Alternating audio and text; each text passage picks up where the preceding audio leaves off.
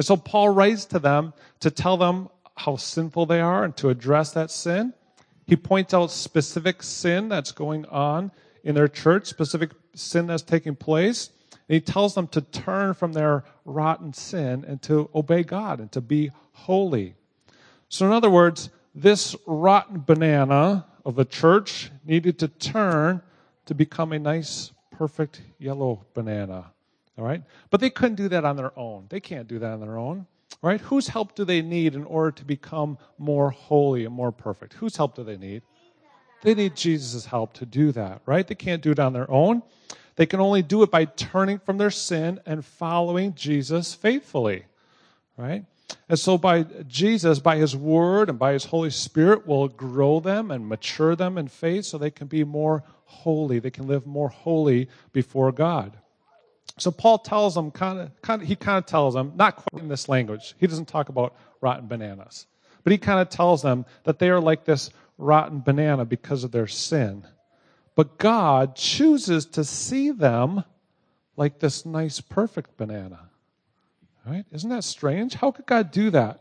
How can He look at look at that? How can He see this rotten, sin-filled church, and how could He choose to see them as perfect and holy? Well, it's only because of what Jesus has done, right? Jesus died on the cross as a sacrifice for their sin. He was raised to life again. And because they trust in Jesus, they belong to God. And He declares them to be saints to be holy and perfect and blameless. That's what he calls them, even though there's still that sin that's taking place.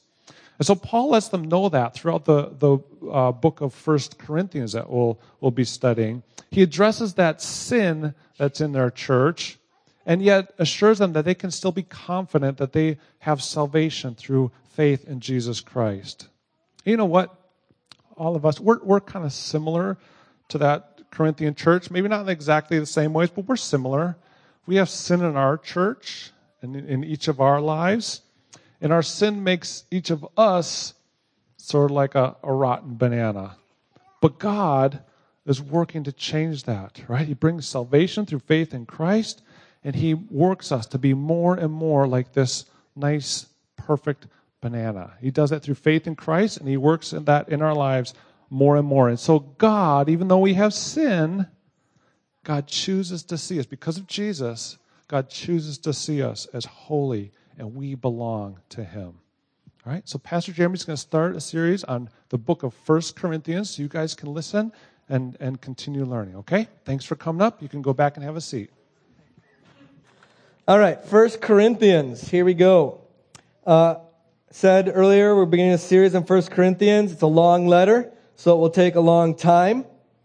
I, uh, what I'm gonna, we're gonna plan to do is get through the first four chapters, and that should take us through April. And then we'll break and do a short uh, sermon series, I think, on the Sabbath. And then we'll get back to it. So I don't plan on just going right through without breaks. We'll take a few breaks. It'll take us some time to get through this letter. And for those of you who have more ADD tendencies, that'll work for you. Those of you who like to see things finished, they get started, it's probably not going to work for you. Uh, but that's how we're going to plan to do it. So why this book? I said during the time of confession that I wanted to do this letter not only for the content, I mean, that's, that's a reason, what Paul covers, I think we need to hear, but it's even more so for how Paul does it. I want us to learn from Paul's uh, demeanor here. I want us to learn uh, from Paul's manliness here, if I can say it like that.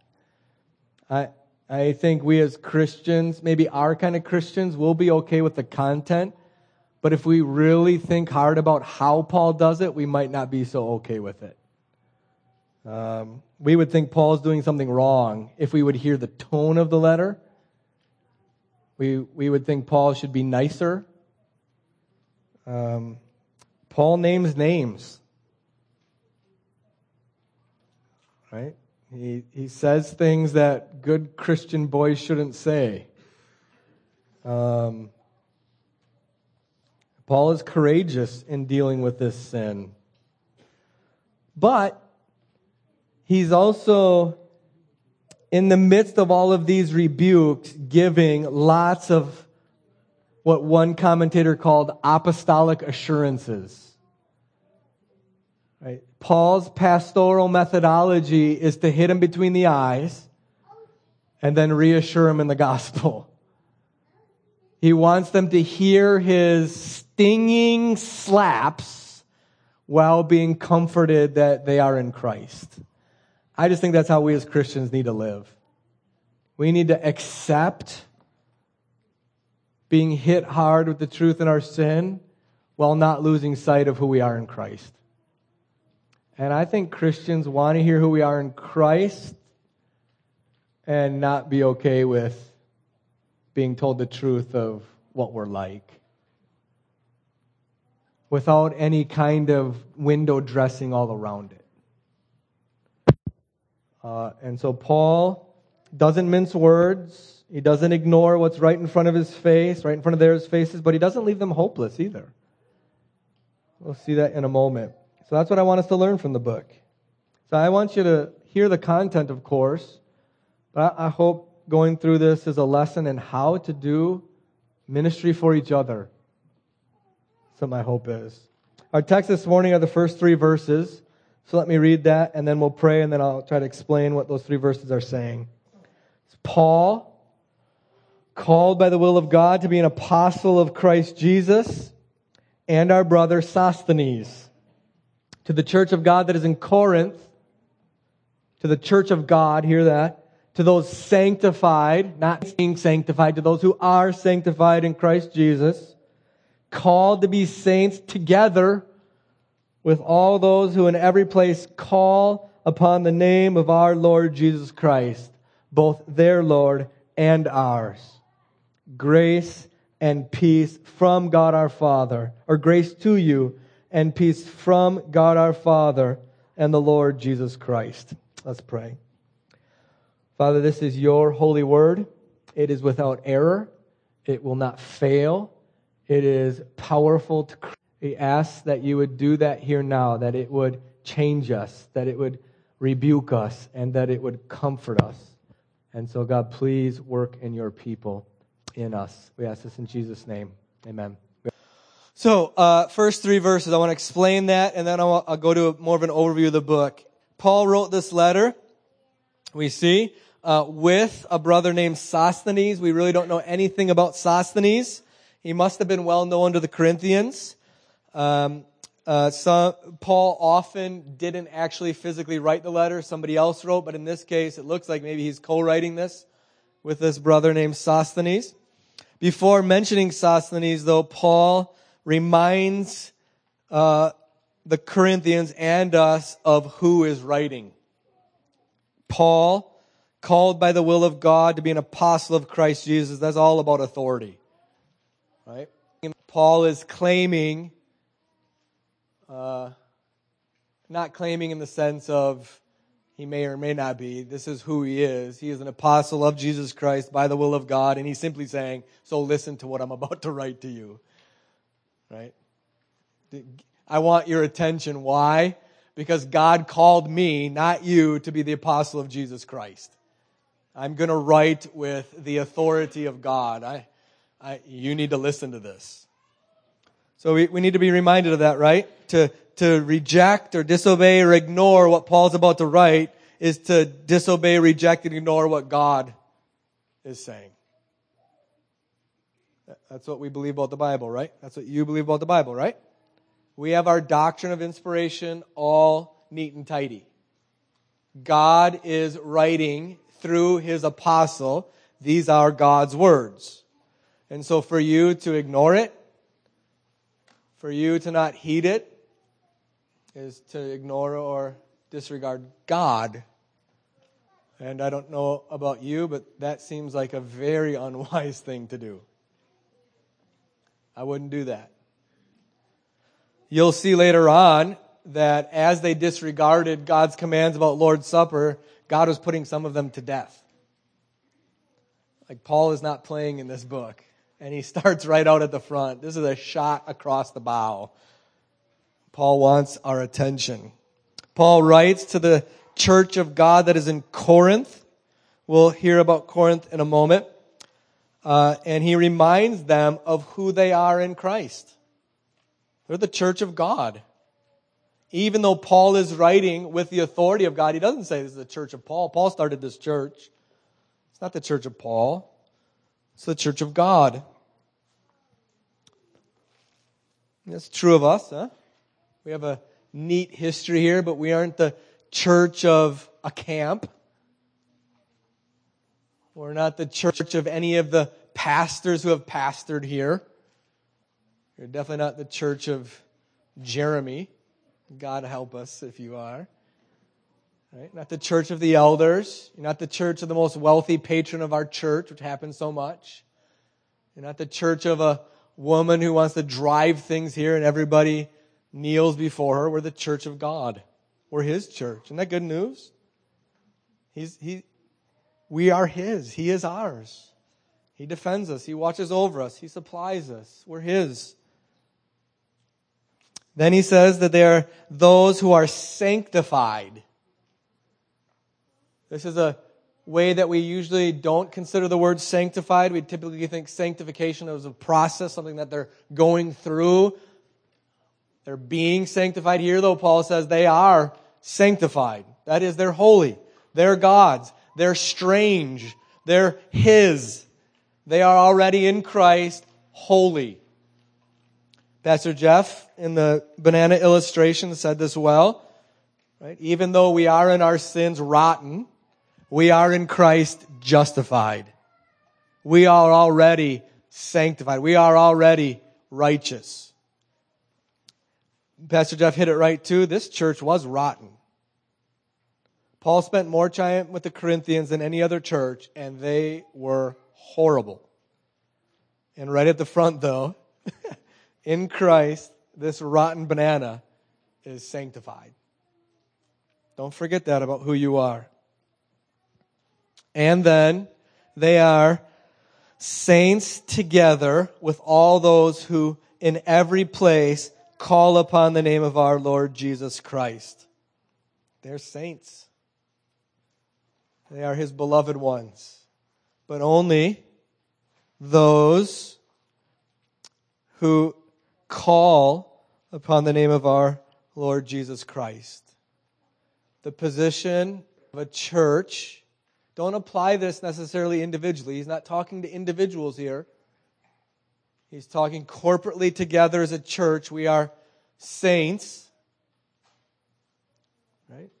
As our church is obedient to Jesus, as we continue to believe this gospel, as we continue to be true to the Lord Jesus Christ, we, are saints. Of course, that's also true individually in the scriptures of us. But together, here we are, brothers and sisters. We are God's. We are sanctified. We are holy. We are His saints. So don't, don't neglect to remember that gospel. Don't forget that, what you're a part of here. Don't forget who we are here. And then, as is Paul's habit at the beginning of all of his letters, he prays that grace and peace would be given to them from God our Father and the Lord Jesus Christ. So we have a Father and we have a Lord. You'll notice that the Spirit here isn't explicitly mentioned along with the Father and the Son. Most think that's because the grace and peace that comes from the Father and from Christ is the Spirit. The Spirit is mentioned here. He's the grace and peace that's coming to us as you read and heed this letter. And so, why are we here? Why are you here listening to the preaching of God's word? Because you want grace and peace. Because you want God's Spirit to come as you're paying careful attention to God's word and give you God's grace. This is God's grace to you. That's what we're doing here. As you sing God's word, as we pray God's word, as we preach God's word, God is, that's grace coming to you. That's God's peace coming to you. We're very fond of praying for the peace that passes all understanding. This is God's word by His Spirit bringing us the peace that passes all understanding in whatever is going on in your life. As you face financial problems, you want God's grace and you want God's peace, and here it's coming. As you have relational problems, marriage problems, parenting problems, work problems, you need God's grace and peace. Here it's coming. In the preaching of God's word, as God's Spirit comes and fills your life with His word. So, this is what we're here for. We need God's grace and peace. All right, so that's those three verses. This Paul's introduction. Now, let's just back up a little bit and talk about the city, Corinth, and then a little bit more about the church. Corinth has an interesting history. If um, you remember back to your middle school history, the world power at the time that Paul's writing is Rome. Right? They are dominating the world. The world is basically under Roman rule at this time, but prior to that, it was under Greek rule. The Greeks were the world power. And Corinth uh, was the hub of Greek power. It was the wealthiest city. Athens was the capital, but all of the wealth and culture and beauty and strength of Greece was in Corinth. When the Romans defeated the Greeks, they leveled Corinth, razed it, burned it, nothing left but rubble. And then uh, when Julius Caesar became the first Roman Caesar, king, emperor, he saw the strategic importance of Corinth and rebuilt it and repopulated it. And almost immediately, it was empty for about 100 years. Almost immediately, it went back to its former glory. It's a port city, it's a strategic land route. And so all of the wealth came back in. And of course, with all of the wealth came back all of the sin. Corinth uh, was what you and I think of as San Francisco. That's what Corinth's reputation is. In fact, they had a verb to Corinthianize, meant to be a fornicator. Right? We, we call people sodomites, right? Who want to have sex in sick ways with the same sex, because the city of Sodom was known for that. Corinthian was used in the same way. To, to Corinthianize was to fornicate to be involved in sexual debauchery. Um, and so you'll see a lot in this letter of rebuking for sexual sin because the church had not separated themselves from the crazy sexually immoral culture of Corinth. we, we live in the North Woods, and there is some sexual perversity here. Uh, but we're not maybe like San Francisco. We were in a conference in Bloomington. Bloomington's the second gayest city in the United States. That's not the Northwoods. There's still shame in the Northwoods for gay. That's good shame. There's still shame in the Northwoods for adultery. You have to keep it hidden. You didn't have to keep it hidden in Corinth. You'll see, and we'll get there in a moment in chapter 5, the church in Corinth was proud for their sexual progressiveness. They were boasting about it, they weren't ashamed of it. We in the Northwoods still have some shame attached to sexual sin, which is a very good thing. It's a very good thing. It's a gift of God. But we live in a culture, don't we, that is no longer ashamed of sexual perversity. No longer ashamed. And so this letter is timely for us because we want to continue to keep the right gift of God of guilt and shame over this kind of perversity because it destroys lives, doesn't it? It wrecks and ruins human beings. It takes them to hell. And so we need to pay attention to this letter because it's really written to a country like ours. It, it gets us well. So that's Corinth. A little bit about it. Now the church. If you want to read about the founding of the church in Corinth, read Acts 18. That's where Paul did it. You might remember that Paul was in Macedonia and he had a vision of the Corinthian man, or the Macedonian, sorry, the Macedonian man calling out to him to come. Paul came. And very strange for Paul, he spent a year and a half in Corinth. he hardly ever stayed long in any one place. His job was to go in, his calling was to go in and preach the gospel, to get a church started, and then to move on and hand it off to somebody else. Like just before he went to Corinth was when he was in Athens. Remember when he was in Athens?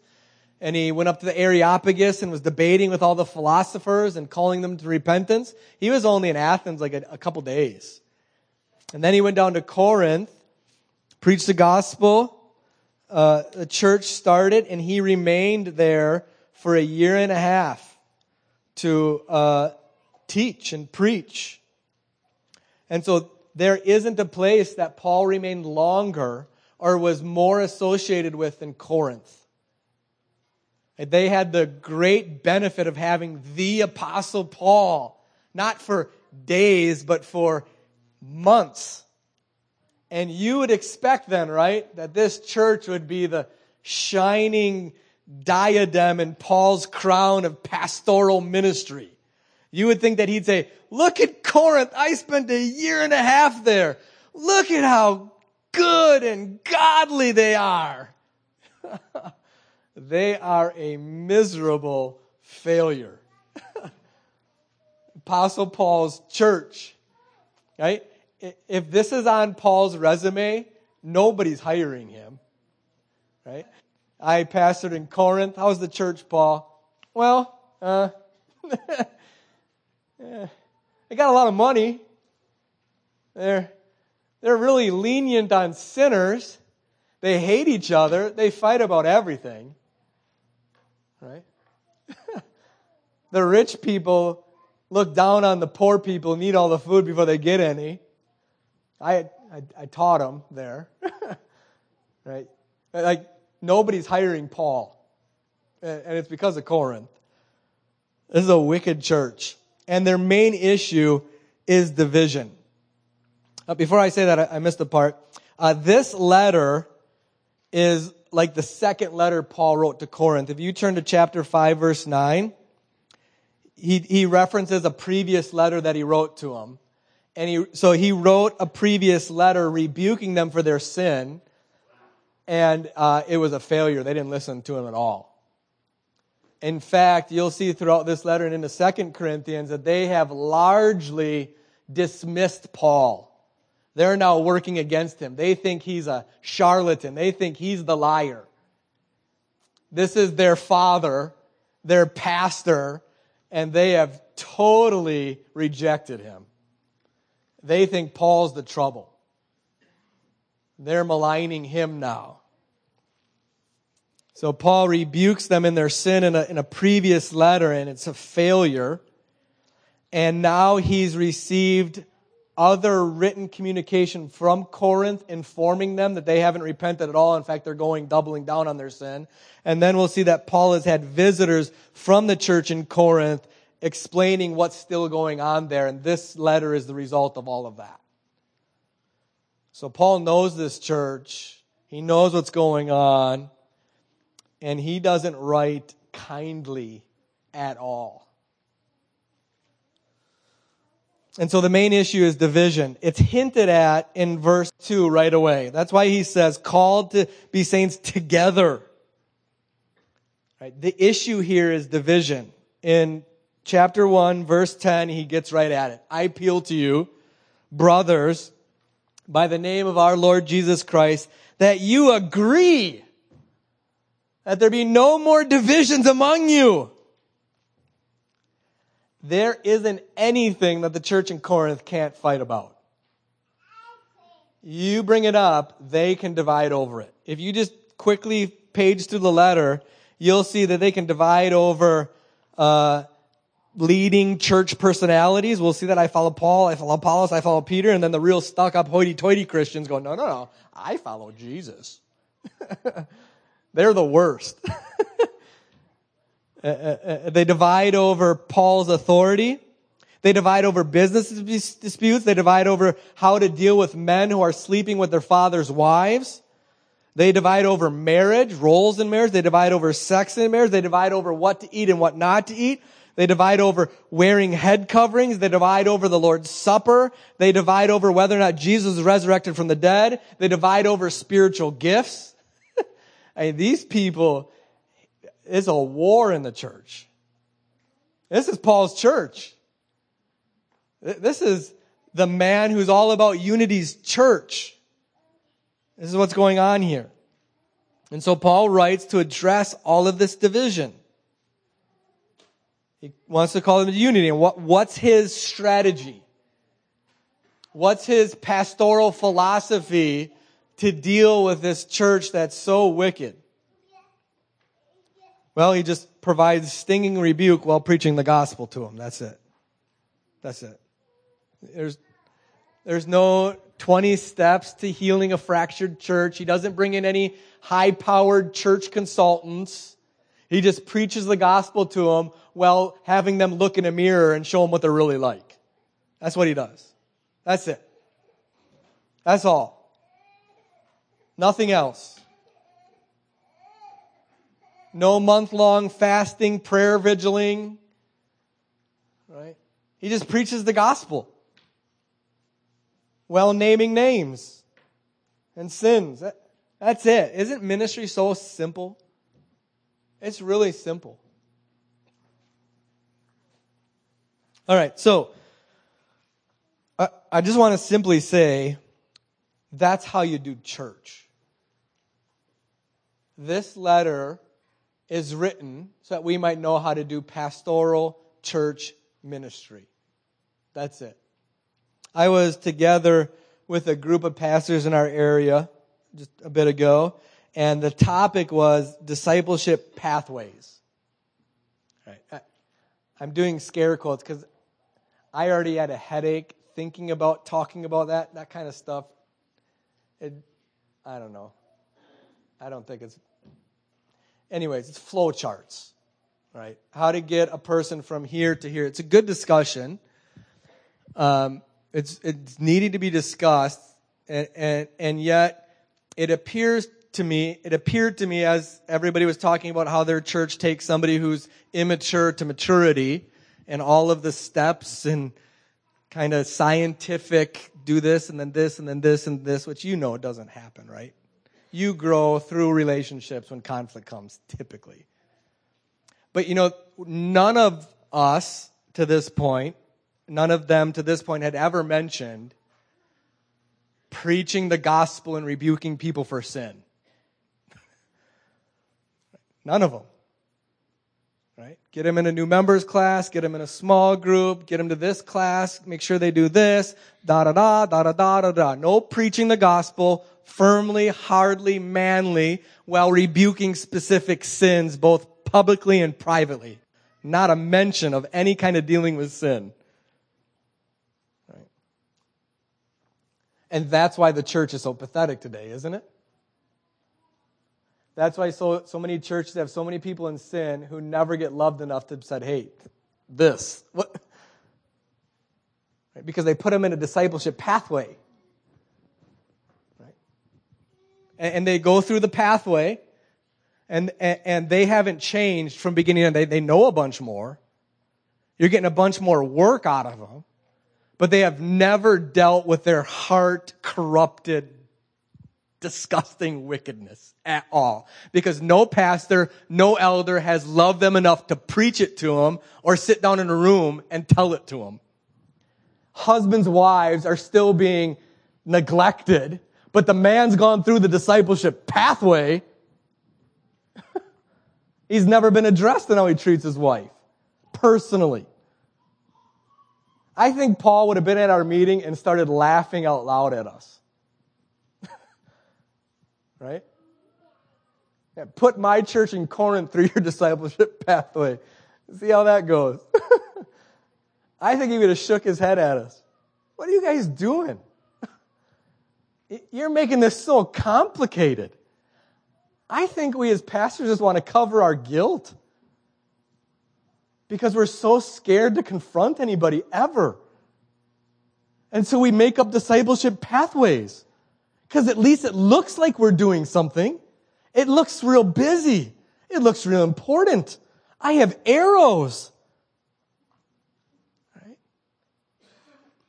Paul just preaches the gospel and says, Hey, this guy who's sleeping with his father's wife? Get rid of him. You'll never see that in a discipleship pathway. right?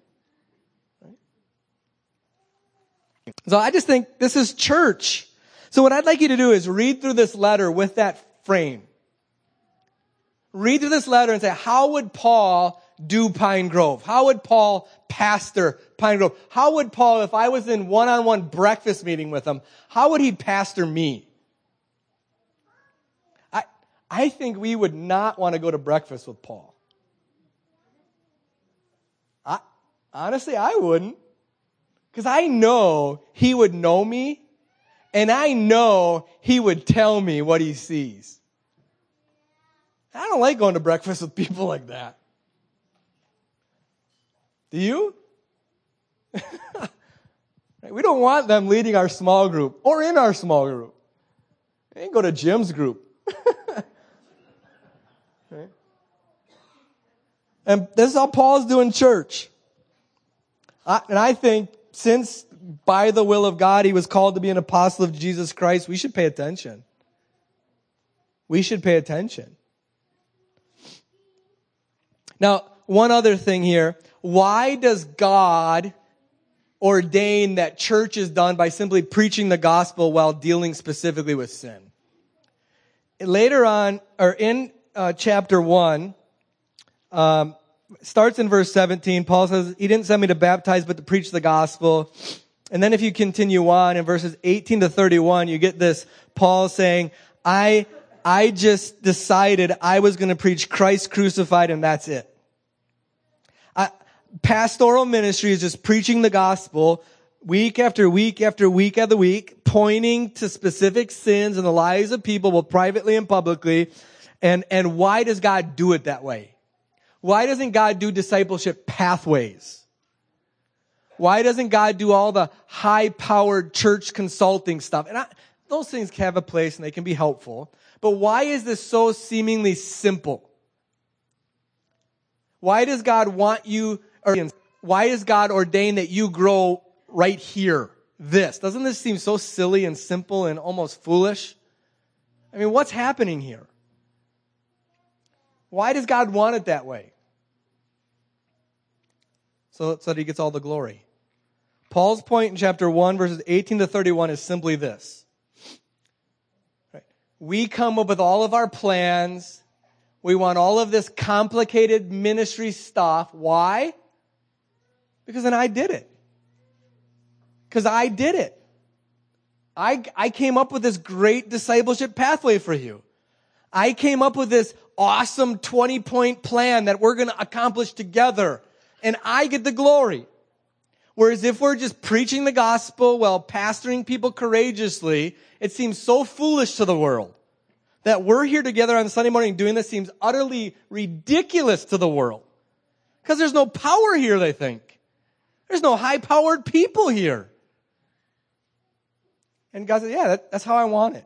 I want to give you simple, seemingly foolish ministry that radically changes lives so that it shows the world how foolish their wisdom is and it shows us how powerful God's folly is. So God gets all the glory. That's why. Because it's the cross that changes you. It's hearing the gospel and believing it that changes you. It's, it's having a brother or a sister love you enough to put the finger on your specific sin and bringing the gospel to bear that changes you. That's it. The gospel. Not me, not our great plans, just the gospel. So that's what Paul does. I was going to give you two examples of this, but I don't think we have enough time um, because I that was pretty much not the main part of the sermon there. So. Um, just turn to chapter 5 real quick. We'll give, we'll give one example. It's the man I've been talking about. Um, there's a man in the church who is having his father's wife. You know what the word having means, right? He wasn't having her over for Thanksgiving. He's sleeping with his stepmother. He's committing adultery and fornicating with his father's wife. That's gross, isn't it? Oh my gosh, it's disgusting. And the church was proud of how tolerant they were of the man. Right? They're arrogant. They're boasting of how tolerant they are of this man's sin. They're, they're thinking, look at Paul. Look how progressive we are in loving and being kind to this man. right? And Paul says, uh, you're arrogant. Instead of boasting, you should be mourning. Let the man who has done this be removed. And Paul says in verse 1, you're tolerating the kind of stuff that pagans don't even tolerate. You know what a pagan would do to a man sleeping with his father's wife? They'd kill him. They'd ostracize him at the very least, maybe castrate him. And you tolerate it. What does our world love more than anything today? tolerance. what does the church love more than anything today? Tolerance. We call it grace. We do. We say we're being gracious with somebody when we're tolerating their sin. Oh, I'm just being gracious. Parents do this. When you don't spank your child for sin, right? What do you, how do you excuse yourself? Oh, I'm just being gracious. Right? Husbands whose wives are being very belligerent and difficult. I'm just being gracious. No, you're not. No, you're not. No, you're not. Paul writes in Titus 2 that the grace of God has appeared so that we might say no to ungodliness, not so that we can tolerate it. And this is what Paul does throughout this entire letter. They should be weeping. They should remove the man so that he might repent. And one of the greatest parts of this, Paul writes this and they listen to him and they excommunicate the guy. They get rid of him. And then Paul writes again in Second Corinthians, the guy had repented. He had confessed his sin. He quit his behavior. He had totally repented and the church was still keeping him out. And Paul writes in Second Corinthians, hey, bring him back in. What are you guys doing? Like they, you know, the pendulum swung so far. and so they listen. And the guy is saved. Isn't that wonderful? And we're so arrogant in thinking that Paul is wrong, aren't we? We hate, we hate sinners. We don't love them. This is what Paul's going to do throughout this entire letter. Well, let me end with the gospel. So we, you saw one example of how bad this church is. Read it, uh, really, read it with some humor, if you will. It is crazy, this church. But look again what Paul says of them in verse 2. Just look at. Look at what Paul calls them. It doesn't make sense, does it? This is a church that is the example for how not to be Christians. They got it all wrong, it looks like. And yet in verse 2, Paul says, You're the church of God. You're sanctified in Christ. You're saints. What is Paul doing here? He's not softening them up. He's not playing that, you know, that kind of thing that you do to people when you got to say something hard, you say something soft to get him to like you a little bit. He's not playing good cop before he brings in the bad cop. He's not a liar. He's just saying what's true of this church. They are wicked and corrupt and full of sin, and they are God's. And they are justified. And they are his saints. And that's the gospel, isn't it? Why? Who did Christ Jesus came to die for? Sinners. While we were yet all got it all together, Christ died, right? While you had repented of all your sin and cleaned up your life, and then Christ died for you, right? while the church had it all together, then Christ died. No. While we were yet sinners, Christ died for us. And so we are God's. And so we're justified, holy, sanctified. And so we're saints.